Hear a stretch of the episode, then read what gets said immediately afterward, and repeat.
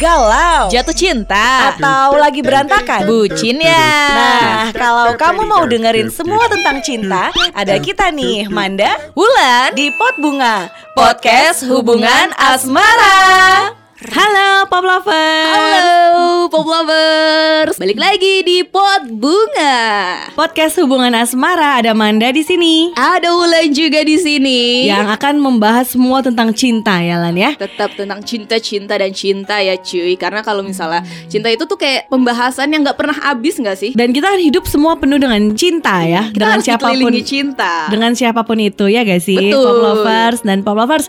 Sekarang keadaan kamu lagi kayak gimana nih? Boleh kabarin ke kita ya di Instagramnya Pop FM, Pop FM Jakarta. Eh, kalau kamu mau ceritanya juga diulas di Pot Bunga, DM aja ke kita nanti akan kita invite untuk Betul. sharing di Pot Bunga sama Manda dan Ulan ya. Betul, jadi kalau misalnya lo punya kisah cinta yang tragis, ini harus tragis, meringis, dan bikin nangis. Yes, Ya. tragis meringis dan bikin nangis ya. Langsung aja DM di Instagramnya Pop FM di @popfmjakarta. Terus eh, nanti kita akan filter ya pastinya karena banyak banget dong eh, cerita-cerita yang udah masuk ya enggak. Oke, dan eh, kali ini kita mau angkat tema apa nih Lan? Hari ini kita ngangkat temanya spesial nih Pop Lovers karena gua Mhm. gini, ini kan podcast Manda yang sudah menikah dan gue yang belum menikah gitu ya. Oke. Hari ini gue akan menginterogasi Manda tentang Oh pernikahannya. uh, kapan lagi ya kan nyecer partner sendiri.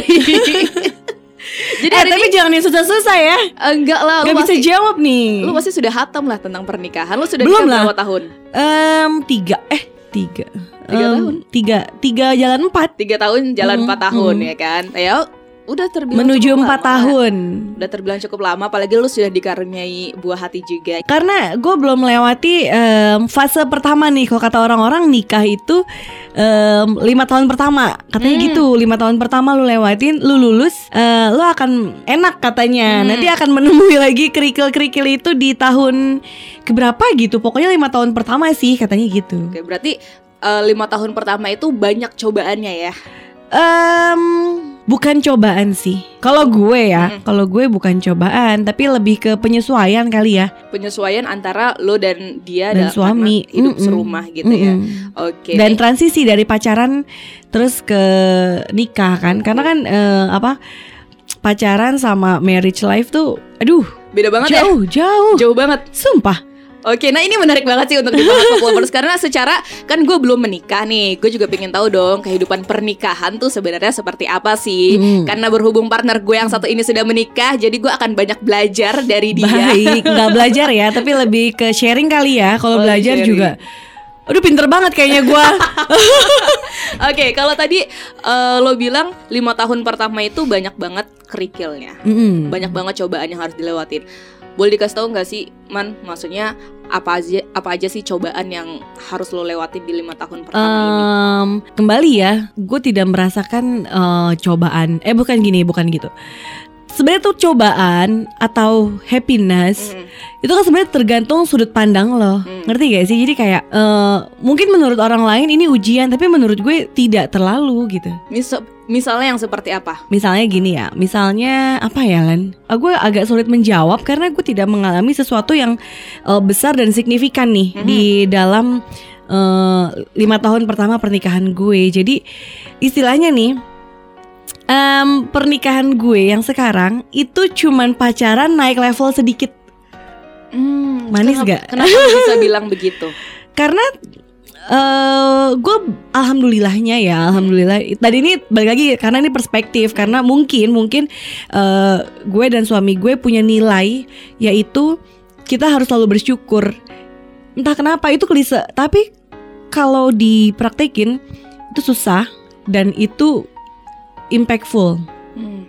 jadi kayak misalnya gue kembali bilang itu cuma pacaran naik level sedikit. Artinya em, kan kata orang gini ya, ini gue beruntung. Dia gini, semua tergantung bagaimana lu memilih pasangan sih. Hmm. Nah, gue tuh komit untuk di pernikahan gue maunya begini begini begini begini dan calon suami gue kala itu gue maunya yang begini begini begini Hmm. begini. Jadi artinya gue tidak mau bumbu-bumbu pacaran itu hilang gitu Hmm. di pernikahan. Jadi art- gue tuh masih masih merasakan yang namanya sayang-sayangan kayak pacaran gitu. Kan banyak orang bilang puas-puasin deh pacaran nanti pas nikah lu bakal diacuhkan gitu. Iya iya iya. Nah, gue sampai saat ini belum menemukan itu di pernikahan gue. Jadi gitu. lu masih romantis sampai masih, sekarang. masih. Kayaknya tergantung individu karena tipe gue sama suami gue Hmm. itu tipe yang ingin selalu romantis, masih pengen selalu romantis gitu. Kayaknya makanya tuh Tuhan nyatuin gue sama suami gue karena memang kita memiliki kesamaan sifat itu gitu. Oh, oke. Tapi tadi di awal lo sempat mention juga kalau misalnya kehidupan antara pacaran dan pernikahan itu berbeda Mm-mm. drastis. Apa yang membuat itu sangat berbeda? Em, karena dulu belum tinggal bareng. Mm-mm. Sekarang baru-baru tinggal bareng. Tidur satu kasur bareng gitu Uh-uh. kan. Sekarang pakaian udah satu jemuran bareng ya Eh, cucianmu dan cucianku di dalam ember yang sama ya kan. dalam satu mesin cuci yang sama. Aduh, itu kuatnya siapa Lan ya? itu di Instagram Pop Lovers. iya. Jadi lo bisa bayangin gak dari dari tidak tidak bersama kan kasur tuh krusial ya. Yes. Itu aja udah banyak, udah banyak hal yang harus disatukan. Hmm. Kayak misalnya eh gue tuh penganut seminggu sekali ya ganti spray. Mm-mm. Nah buat dia nggak terlalu masalah. Jadi gue harus punya banyak spray nih. Dulu Hmm. waktu sebelum menikah eh, spray gue banyak. Mm-mm. Tapi ukurannya bukan ukuran yang sekarang. Karena kan Mm. dulu masih single, sekarang eh, udah, Udah double triple ya? kan. Oh, udah bahkan triple gitu kan. Jadi gue tiap tiap bulan bukan tiap bulan bahkan bisa tiap minggu. Eh, lo bisa tahu tanya sama si penerima paketan di kantor ini kan. Manda kalau belanja kalau nggak spray bantal. Pokoknya kayak gitu-gitu. Jadi tiap tiap bu at least at least minimal tiap tiap bulan eh gue pasti beli spray jadi yang kayak gitu-gitu bagi duit dong buat beli spray dia kayak spray lagi. Itu kan udah menyatukan dua hal kan. Terus spray tuh harus rapi. Ujung-ujungnya tuh harus rapi. Dia tuh kalau yang namanya cowok kan kalau tidur gerasakan gitu kan. Betul. itu suka berantakan gue suka bete kayak kenapa sih tidur lo harus kayak gitu? gitu. Kenapa sih nggak bisa rapi, rapi sedikit? Nah itu kan kalau diiyain itu nimbulin gesekan. Mm-mm. cuma kalau kita belaga Belgia aja Belgia belaga gila. Jadi ya udah eh, apa namanya kompromi aja. Itu harus menurunkan eh, itu mainnya ego sih, ya nggak sih? bukan ego. Itu cara hidup masing-masing ya bener ego sih Kayak kita harus benar-benar nekan ego kita masing-masing. Iya bener. Terus banyak hal lah. Terus kayak misalnya eh, Kita belum ngantuk Dia udah ngantuk duluan. Kan bete ya. Mm-mm. Kadang gue Kadang-kadang mau cerita gitu ya. Iya M P- Pilot talk ya. Pilotok ya. Jadi eh, tiba-tiba dia, dia udah tidur duluan. Eh, Jadi apa ya Setan-setan dalam sel darah gue ini berkata Ih ya ampun Dia tidak ingin mendengarkan ceritaku Dia tidak ingin mendengarkan keluh kesahku seharian Di kantor, di rumah gitu Jadi kayak gitu Negatif- gitu Udah negatif thinking aja Iya. bawaannya. Padahal kalau mau dipikir-pikir juga dia bisa jawab, eh lu juga gila, ini udah jam berapa? Enggak mau tidur gitu. Nah yang kayak gitu-gitu kan. Oke. Eh, itu itu baru satu, Heeh. baru satu part itu kasur.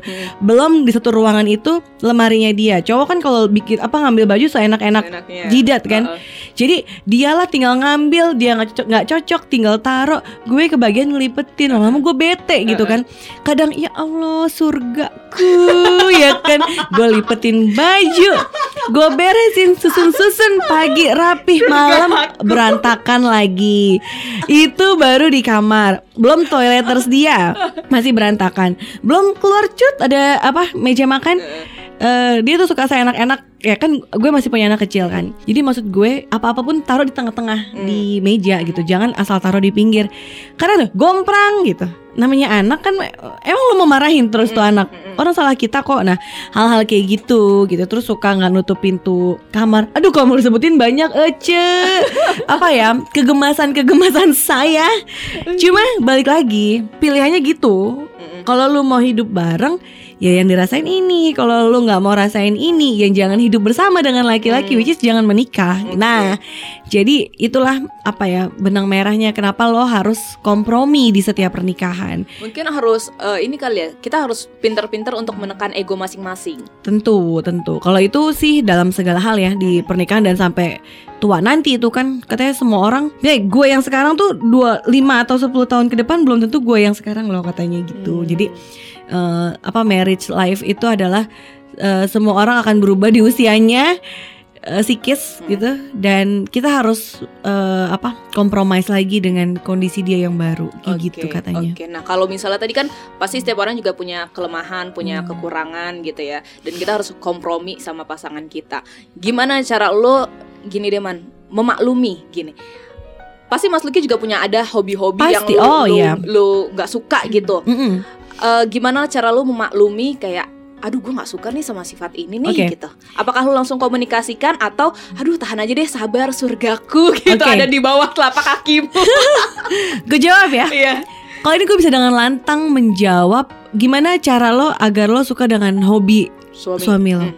Jawabannya adalah jangan pernah tidak menyukai hobi suami lo. Misalnya gimana? Hobinya Mas Luki apa? Eh, olahraga ya. Mhm. Maksudnya dia em, kan cowok tuh kadang gini terbagi ter- terbagi menjadi tiga musik olahraga kalau nggak otomotif permotoran. Itu tuh hobi tuh cuman di sekitar itu. Nah suami gue tuh adanya di em, olahraga. Misalnya kayak basket em, basket sih paling ini. Bulu tangkis kadang-kadang. Nah ya gue sebagai istri yang solehah ini ya kan tidak boleh tidak menyukai Lan kalau lu nggak suka kelar karena pada dasarnya laki-laki itu wajib memiliki hobi karena Kalau nggak hobi main cewek ya, Say? Iya.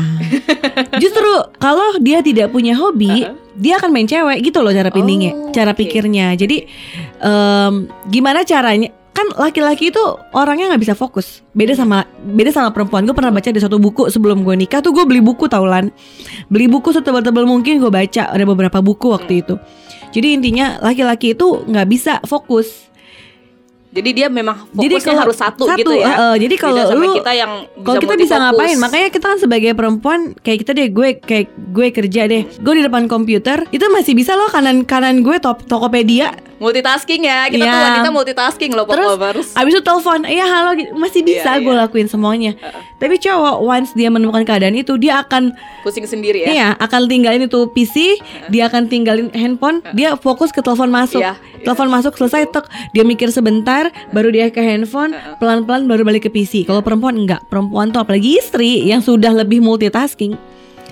Itu dia bisa menyelesaikan 3 sampai 4 pekerjaan dalam satu waktu. Keren nggak? Makanya wanita itu hebat ya. sebenarnya wanita lebih hebat Lebih daripada laki-laki menurut gue gitu. Nah balik lagi ke hobi laki-laki itu tidak pernah fok tidak pernah bisa fokus. Jadi biar gimana dia tidak melenceng lu berikan di satu fokus. Hmm. gitu. Jadi fokusnya itu apa ya? Hobi. Karena kan dia sudah lelah di pekerjaan kan. Di weekdays dia sudah lelah pekerjaan ya. Weekend kasihlah dia space kasihlah dia me time. Dan pada dasarnya gue tuh bukan tipe eh, pasangan yang eh, mau melarang-larang pasangannya dalam bersenang-senang di luar. Karena itu hak dia dia manusia coy. Dia human dia manusia dia dilahirkan berhak dan boleh bahagia. Jangan sampai ketika nikah jadi nggak bisa ngapa-ngapain. Dan cowok tuh jahat loh. Dia once nggak bisa ngapa-ngapain dia bisa ngomong ke mana-mana. Dia bisa ngomong ke temennya bahwa perspektif jadi beda. Kan karena kita sebagai istri biar lo di rumah aja biar lo sehat Yep. gitu kan. Tapi kadang cowok gue dilarang. Eh lo latihan nggak nggak gue nggak boleh sama bini gue itu lain tuh lain nanti cerita ke teman-temannya ini nggak boleh sama istrinya gila ya istrinya gini Posesif Eh, gitu ini, ya. ini, ini. itu bisa nyampe ke delapan orang ke depan itu udah beda ceritanya. Nah, gue sih bukan memikirkan hal itu, tapi lebih ke memang eh, dia human deh, memang berhak bahagia. Masa iya dia mau gue kungkung di rumah, enak juga gue di rumah ada dia terus gitu kan. Jadi dia boleh me time, sangat boleh dan nongkrong keluar Sangat gitu boleh, nggak apa-apa. karena- nongkrong sampai malam sama temen-temennya gitu nggak apa-apa iyalah asal weekend ya. Heeh. Lu weekdays pun silakan dilakuin. Dan itu terjadi di rumah tangga gue. oh gitu Iyalah, weekdays boleh yang penting lu jangan marahin gue ketika pagi gue dobrak-dobrak lo bangun bangun bangun. Tapi eh, kita jarang lah nongkrong eh, malam sampai eh nongkrong malam banget di weekdays pasti di weekend gitu. Dan kenapa gue nggak mau ngelarang juga karena gue nggak suka dilarang karena gue Hmm. orangnya juga masih cewawaan keluar-keluar. cewawaan ya Cewawaan, jadi- saya cewawaan. Cuma masih suka eh, dia ngopi di mana? Itu masih. Jadi Oh, oke. em, dan gue masih sangat butuh circle itu sih. Mm-mm. jadi ya alangkah tersiksanya saya ketika saya dilarang gitu. Hmm. jadi makanya mendingan gue nggak usah larang. Lu mau ke mana? Terserah. Yang penting apa? Communicate. Jadi setiap dia move aku ke sini aku ke sini itu penting gitu. Karena bukan masalah posesif atau enggak tapi lebih ke oh ya eh, istri gue atau suami gue berhak eh, tahu berhak tenang gitu. Jadi nggak eh, karena namanya cewek ya kalau udah dikabarin aku di sini. Udah udah, tenang, mau ya, ngapain setuju, lagi lo masa ya lo mau eh, coba foto ini? Iya, iya, males posesif banget, gitu kan. Jadi ya cukup kabarin. Gue pun juga gitu. Tapi kadang-kadang juga suka lupa juga. Tapi ya lupa juga ya dimarahin juga ya tinggal iya maaf gitu paling enggak kalau misalnya lupa dimarahin ujungnya apa? Nangis ya. Kalau senjatanya cewek adalah senjata nangis. cewek. Tapi gue jarang nangis sih. Jarang nangis. Jarang nangis ya? Em, jarang nangis apa ya? Jarang nangis karena rumah tangga gitu jarang. Tapi lebih ke nggak tahu kenapa ya gue orangnya cengeng. Jadi suka nangis nggak jelas aja malam-malam. Emang cewek kayaknya semuanya begitu deh cewek tapi kalau ditanya gara-gara apa nggak tahu. Kayaknya emang begitu Jadi deh. di saat iya, di saat eh, suami gue tidur anak gue tidur oh udah pada tenang air mata gitu ya. Ya kadang gue malah gue keluar deh keluar nikmatin langit. Kan rumah gue masih tembus langit cila di, di Kayaknya kolong jembatan. di lantai berapa ya tembus nah, langit. hidup di kolong jembatan jadi atasnya langsung langit. Kan. gila Terus suka liatin. Kadang suka thanks to me gitu ya kan? Thanks to me Besok gimana ya? Hidup besok gimana? Gitu-gitu. Nah udah sebatas itu. Tapi itu cara gue me time juga. Mas Luki tolong didengerin. Ternyata Manda suka nangis Dia tahu malam. itu. oh dia tahu. Dia tahu itu. Kadang suka ngegapin. Kadang juga nangisnya kalau males keluar di kasur. Kadang Dan Mas Luki juga sudah tahu gitu. Eh, Kenapa? I don't know. gitu. Gak tahu Oh ini dia dia juga nggak yang Pasti kamu ngumpetin sesuatu deh Pasti kamu gitu Enggak Ya, Jadi apa apa yang dia lakukan kalau lu nangis Ya peluk aja oh dipeluk Eh, aja dia Tapi tahu lah eh, gimana cara naklukin gue dari zaman Oh. pacaran dia udah tahu. Jadi ya dia tapi dia nggak tipikal yang ngejudge kayak cengeng banget sih lu nangis enggak mulu gitu enggak. Alhamdulillah. Jadi eh makasih banget sama Allah gitu ya. Tuhan yang Maha Esa mempersatukannya gue dengan suami gue yang sekarang karena ternyata dialah yang gue butuhkan. Hmm, oke. Tuh. Jadi apa ya?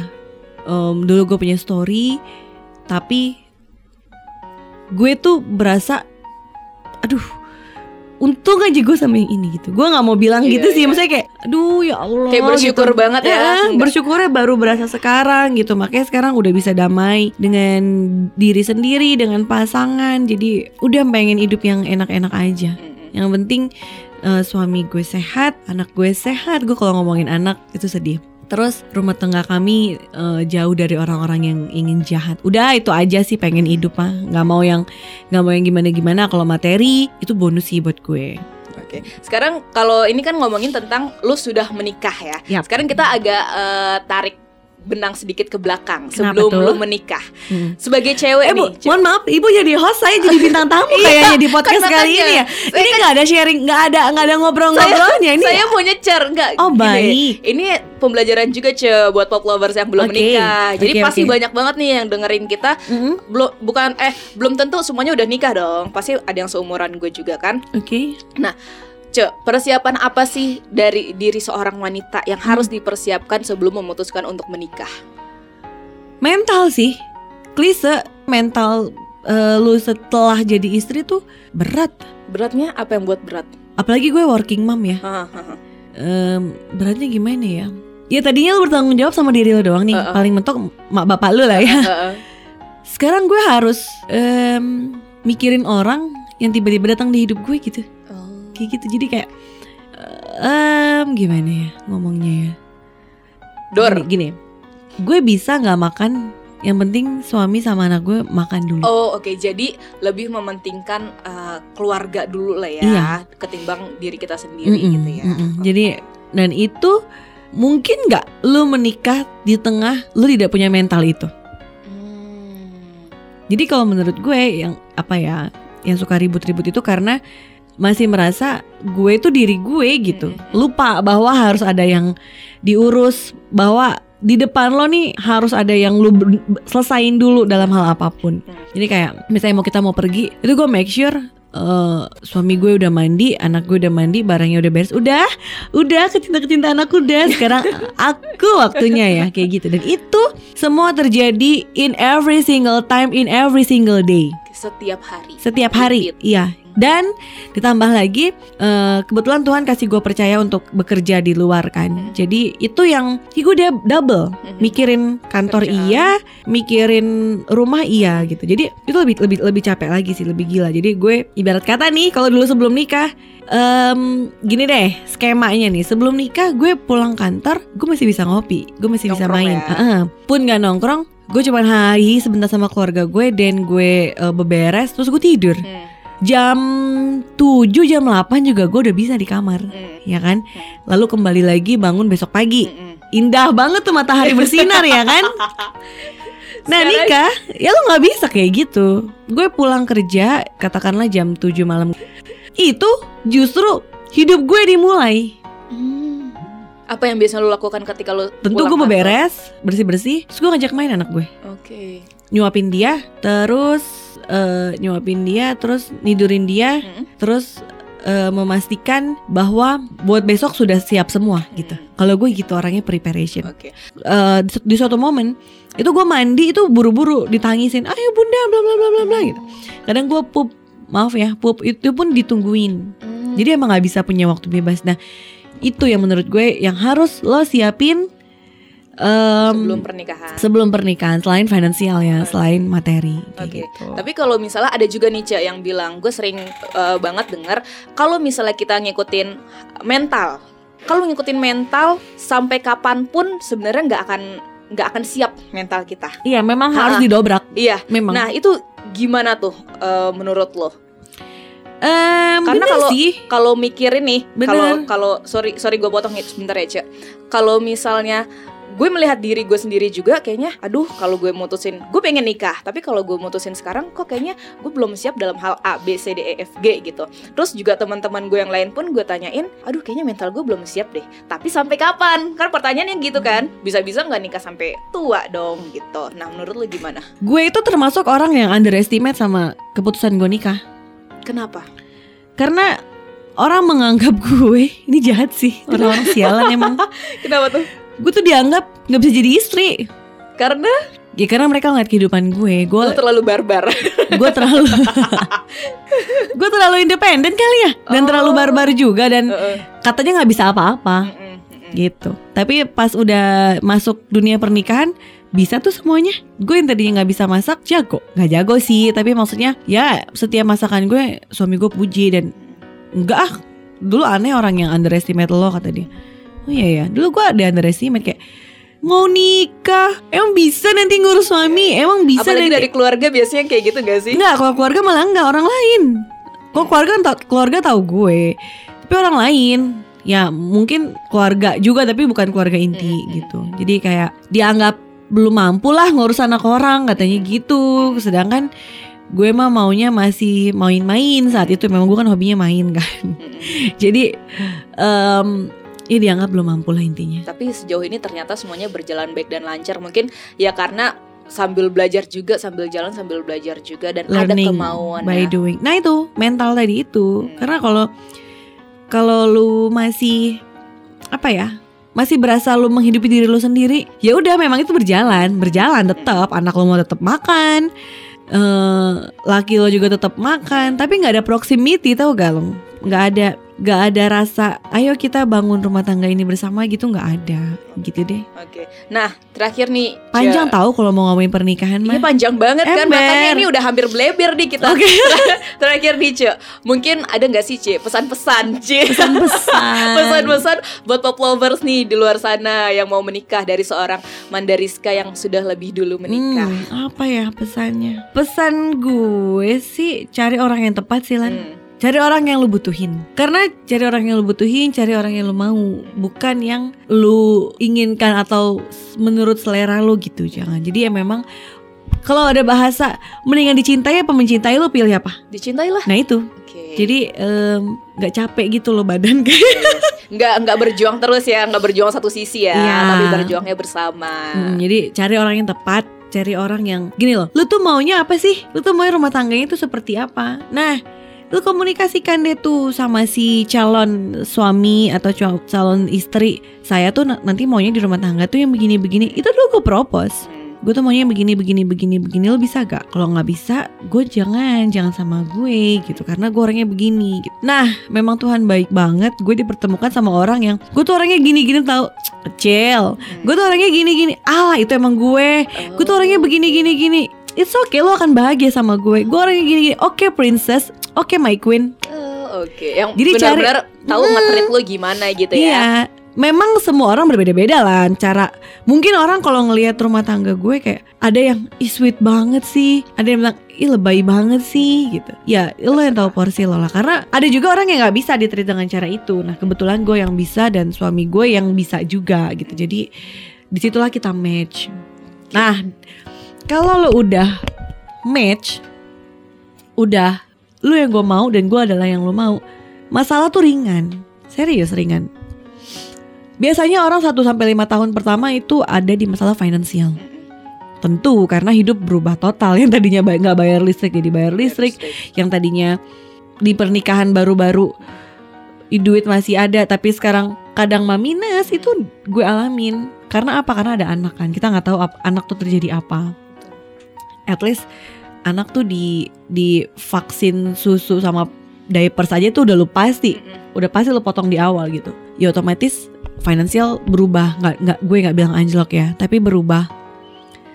Nah itu kan kalau nggak kuat-kuat Iman dan Imron nih. Iman dan Imron ya. kelar.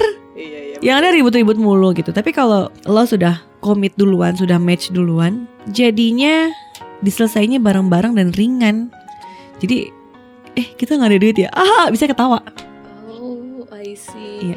Dan gue sama suami gue itu adalah eh, tipe rumah tangga yang komunikasi in every Single day.